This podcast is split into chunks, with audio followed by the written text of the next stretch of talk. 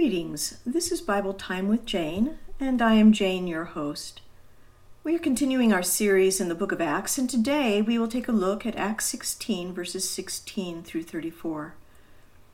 In our last teaching, we learned that Paul, Silas, Timothy, and Luke had sought out the Jews in the city of Philippi by going to a river, and there they found a few women who had gathered to pray. They used this as an opportunity to share with the ladies the gospel message of Jesus Christ. And the end result was that they were convinced and received Jesus as their Lord and Savior. One of the women was named Lydia, who offered to these four men her home as their dwelling place as long as they were in the city. This was a rich opportunity for her because that would mean that she and her household would have the added benefit of being taught by these faithful servants of God. A church was established in that city, and as can be attested to in Paul's later epistle, the book of Philippians. But while the apostles remained in the city, they continued to go to the river the place of prayer, to share with anyone who would come the wonderful truth about salvation in Christ Jesus. Let us turn now to our passage for today. Acts chapter 16. I'll begin reading with verse 16 through 24. The Word of God reads this way Now it happened as we went to prayer that a certain slave girl possessed with a spirit of divination met us who brought her masters much profit by fortune telling. This girl followed Paul and us and cried out, saying, These men are the servants of the Most High God, who proclaim to us the way of salvation. And this she did for many days. But Paul, greatly annoyed, turned and said to the Spirit, I command you in the name of Jesus Christ to come out of her. And he came out that very hour. But when her masters saw that their hope of profit was gone, they seized Paul and Silas and dragged them into the marketplace to the authorities. And they brought them to the magistrates and said, These men, being Jews, exceedingly trouble our city, and they teach customs which are not lawful for us, being Romans, to receive or observe. Then the multitude rose up together against them and the magistrates tore off their clothes and commanded them to be beaten with rods. And when they had laid their stripes on them, they threw them into prison, commanding the jailer to keep them securely. Having received such a charge, he put them into the inner prison and fastened their feet in the stocks. Yes, the message of Jesus has a profound effect on people whenever it's shared. In this case, a slave girl who had been demon possessed followed the apostles throughout the city, loudly proclaiming, These men are the servants of the Most High God, who proclaim to us the way of salvation. Now, what she said is true. You will remember that on many occasions demons have acknowledged Jesus. For example, in Luke 4, when Jesus was teaching in a synagogue in Capernaum, the following event happened.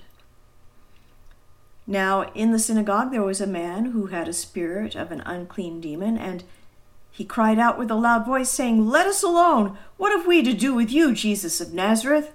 Did you come to destroy us? I know you who you are, the Holy One of God. But Jesus rebuked him, saying, Be quiet and come out of him. And when the demon had thrown him in their midst, it came out of him and did not hurt him. Then they were all amazed and spoke among themselves, saying, What a word this is! For with authority and power he commands the unclean spirits, and they come out.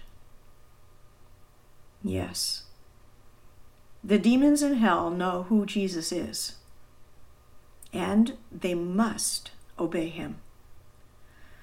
Whether the command comes from his own mouth or a command spoken in the power of his great name, they must obey.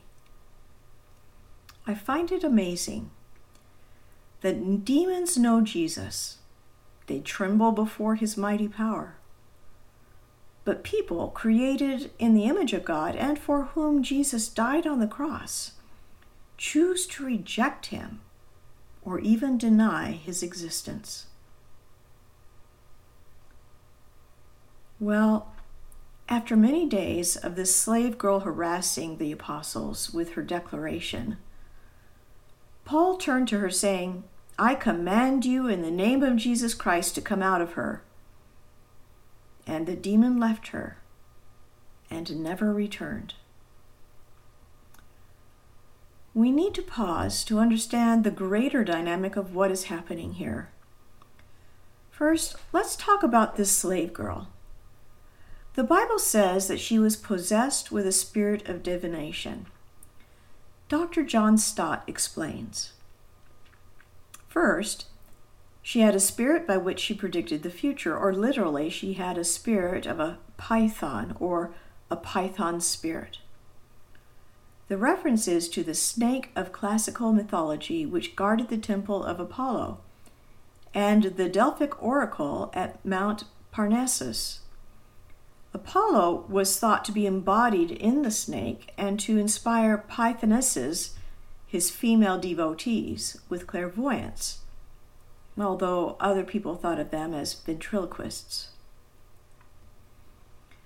This slave girl's masters, they, they recognized her unique gift and they chose to exploit her for their own profits.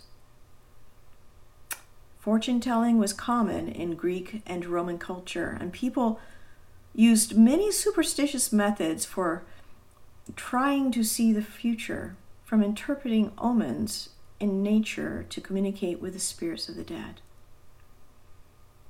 Dr. Stott continues with this explanation as Paul and his friends continued their walk. The girl followed them, screaming, These men are servants of the Most High God that was a term for the supreme being, which was applied by Jews to Yahweh, the true and living God, and by the Greeks to Zeus. And she continued that she's saying, Who are telling you the way to be saved?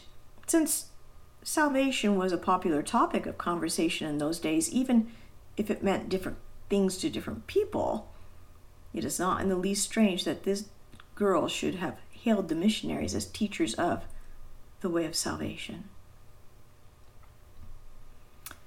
The question might be asked why did the demon want to participate in the work of evangelism, why did Paul take such a strong stand against it? I submit that the demon was trying to distract the people from the true message of the gospel of Jesus Christ. And Paul saw right through this. It was important that the gospel message would not be tainted or watered down from the central biblical truth of Jesus Christ, Son of God, Savior of the world. Dr. H.A. Ironside makes this astute observation. He writes Demon possession is a very real thing. And the power in spiritualism today consists in this not that God allows spirits of the dead to come back and speak through mediums, but that medium but that demons take possession of these mediums and speak through them. Let me say that again. Demon possession is a very real thing, and the power in spiritualism today consists in this not that God allows spirits of the dead to come back and speak through mediums, but that demons take possession of these mediums and speak through them. The Church of God needs to be on guard against those who are seeking to imitate the work of the Lord. The name of Jesus drove out the demon from this woman, for Jesus is conqueror and victor over Satan's hosts. Whenever Christ is counted on like this, he can be depended on to vindicate the glory of his name. So, in the name of Jesus, the slave girl was delivered from the demons, a life completely transformed by the power of the living God. And her masters were not happy. They had just lost a great source of revenue, and revenge was in their mind. So they sought revenge against the ones whom they perceived had ruined their business. They stirred up the community, with the end result being that Paul and Silas were arrested. Notice the charges that were laid against them. These men, being Jews, exceedingly trouble our city and teach customs which are not lawful for us, being Romans, to receive or observe. This has at its roots anti Semitism, these Jews. This is the voice of Satan trying to stop or hinder the work of God. And based on that charge, they added the other perceived infractions to the list. The magistrates in charge reacted quickly, as they were charged by Rome to keep the peace and also to enforce the laws regarding any proselytizing Roman citizens in a Roman colony. If they were to lose control over the colony, Rome's response against them would be swift and severe. The magistrates had uh, Paul and Silas arrested, flogged, beaten severely with rods, and then taken to prison. And when they gave them over to the Philippian jailer, they gave him strict instructions to make sure they were locked away securely. So he took them down to an inner prison and fastened their feet in stocks. So here we have Paul and Silas, backs bleeding and torn from the flogging, bodies bruised all over from the rods, put in chains and their feet were put in stocks, cast away into the innermost dark dungeon. To the common eye, the situation would seem to be bleak and hopeless. These men were not common men. They were not ordinary men given over to fear and despair. These men were men of faith. They knew that God was with them and that he would help them to overcome this desperate situation. Well, let's continue with our passage to learn what happened next, beginning with verse 25. But at midnight, Paul and Silas were praying and singing hymns to God, and the prisoners were listening to them. Suddenly there was a great earthquake, so that the foundations of the prison were shaken, and immediately all the doors were opened and everyone's chains were loosed. And the keeper of the prison, awaking from sleep and seeing the prison doors open, supposing the prisoners had fled, drew his sword and was about to kill himself. But Paul called with a loud voice, saying, Do yourself no harm, for we are all here. Then he called for a light, ran in, and fell down trembling before Paul and Silas. And he brought them out, saying, Sirs, what, what must I do to be saved? So they said, Believe on the Lord Jesus Christ, and you will be saved, you and your household. Then they spoke the word of the Lord to him and to all who were in his house. And he took them the same hour of the night and washed their stripes. And immediately he had him and all his family were baptized. Now, when he had brought them into his house, he set food before them, and he rejoiced, having believed in God with all his household. Well, did you catch it? Paul and Silas were praying and singing. what a wonderful example they have set for us. Let me read an observation that Warren Wiersbe makes. He, he writes Paul and Silas were stripped and beaten and put in the city prison. It looked like the end of their witness in Philippi, but God had other plans. Instead of complaining or calling on God to judge their enemies, the two men prayed and praised God. When you are in pain, the midnight hour is not the easiest time for a sacred concert, but God gives songs in the night. Any fool can sing in the day, said Charles Haddon Spurgeon.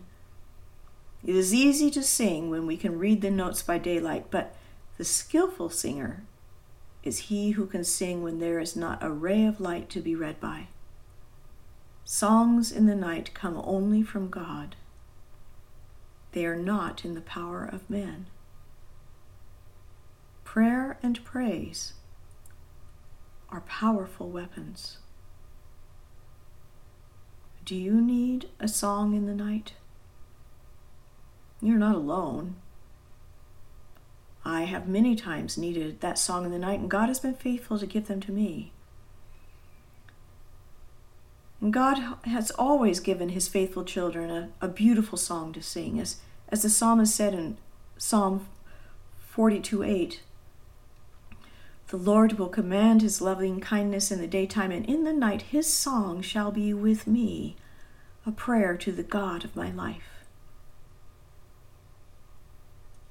I'm reminded of a song that the prophet Jeremiah wrote during the very worst days of Israel's history. They had been under siege for two years. The people were starving. The city was war torn, and many people had been either captured or killed by the Babylonians. The book of Lamentations tells the story in poetic form what the people, including Jeremiah, were suffering, and it is terrible beyond comprehension. But in the very middle of this terrible description, Jeremiah, a great man of faith, records this song of his heart. Beginning with verse 21 This I recall to my mind. Therefore I have hope. Through the Lord's mercies we are not consumed, because his compassions fail not. They are new every morning. Great is your faithfulness. The Lord is my portion, says my soul, therefore I hope in him.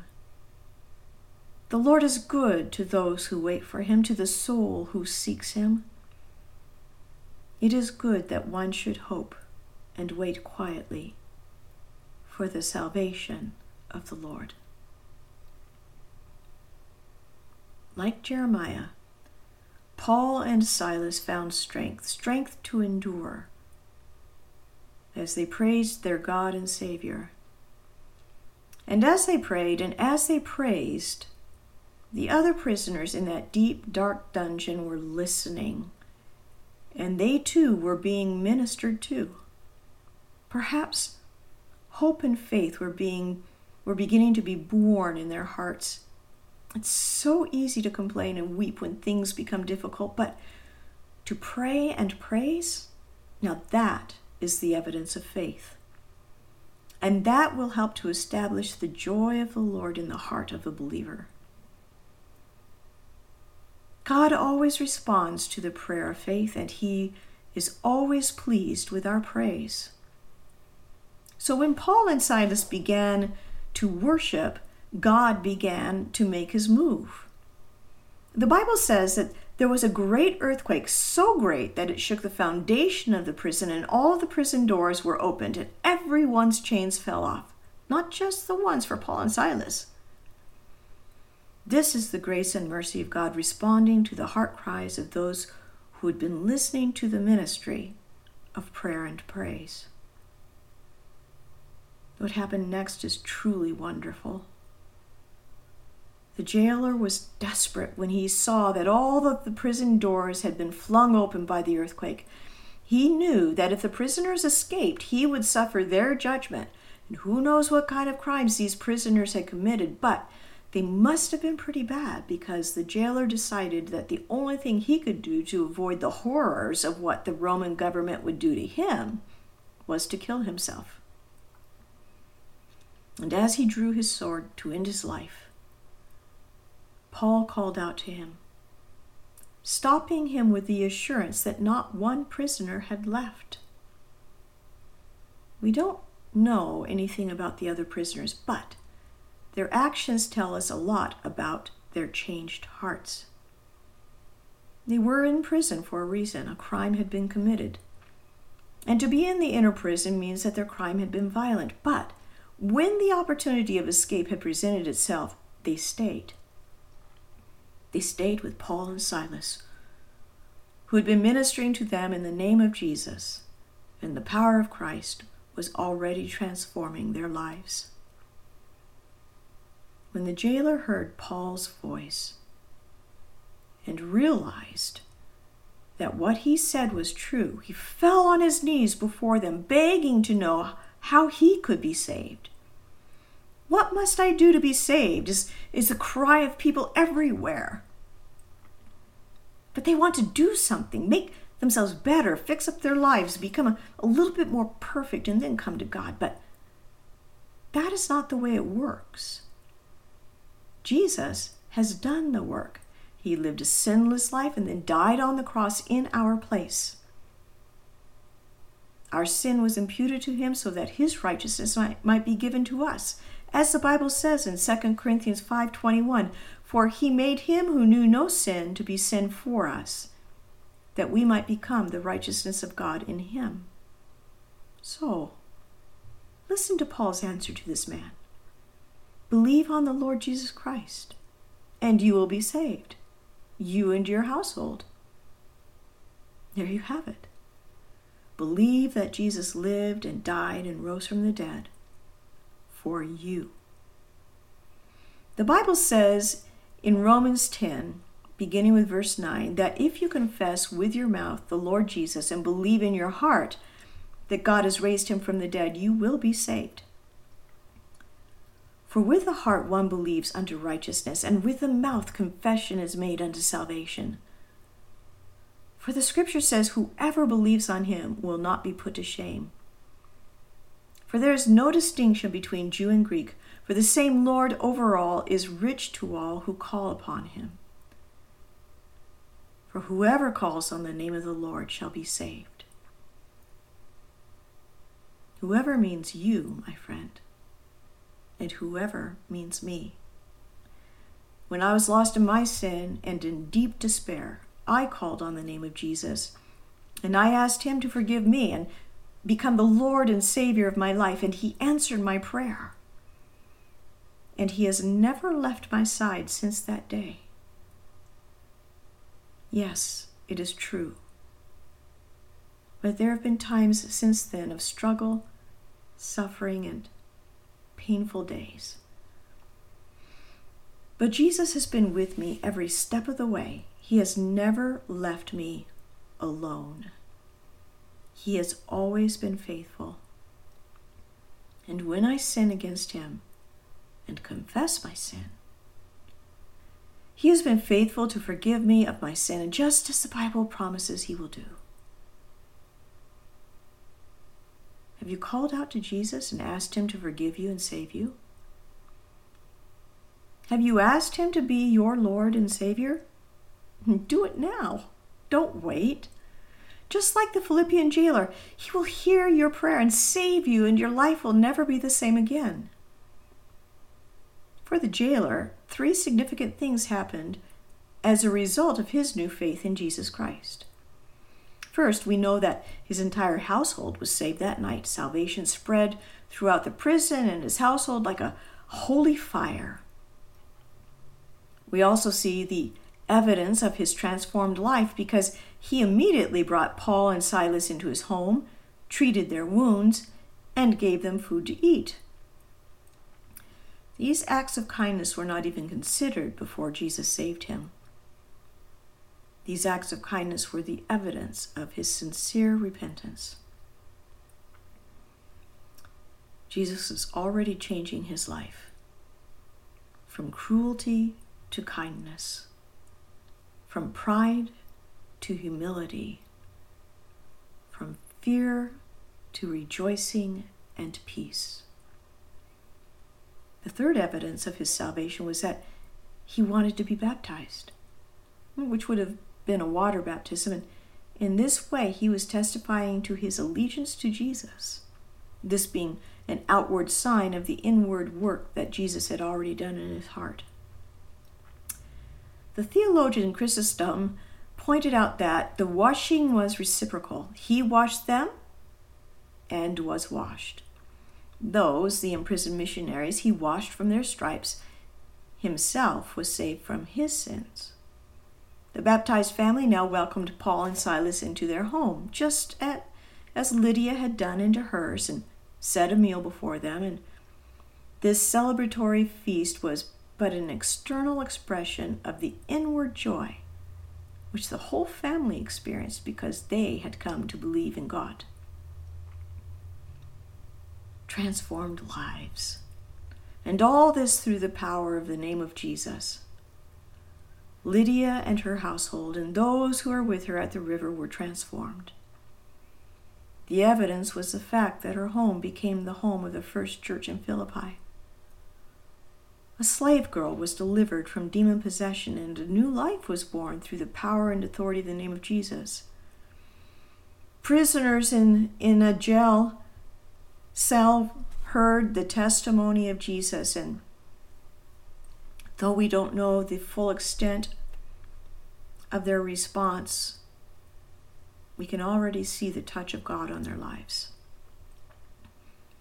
Now the Philippian jailer and his family were saved and baptized. They added to the numbers of this new church the one to whom Paul would later write in the book of Philippians I thank my God upon every remembrance of you, always and in every prayer of mine, making request of you with all joy. For your fellowship in the gospel from the first day until now, being confident of this very thing, that he who has begun a good work in you will complete it until the day of Christ Jesus. And he concludes the book in chapter 4 Rejoice in the Lord always. Again, I will say, Rejoice. Let your gentleness be known to all men, the Lord is at hand. Be anxious for nothing, but in everything by prayer and supplication with thanksgiving let your requests be made known to God. And the peace of God, which surpasses all understanding, will guard your hearts and minds through Christ Jesus.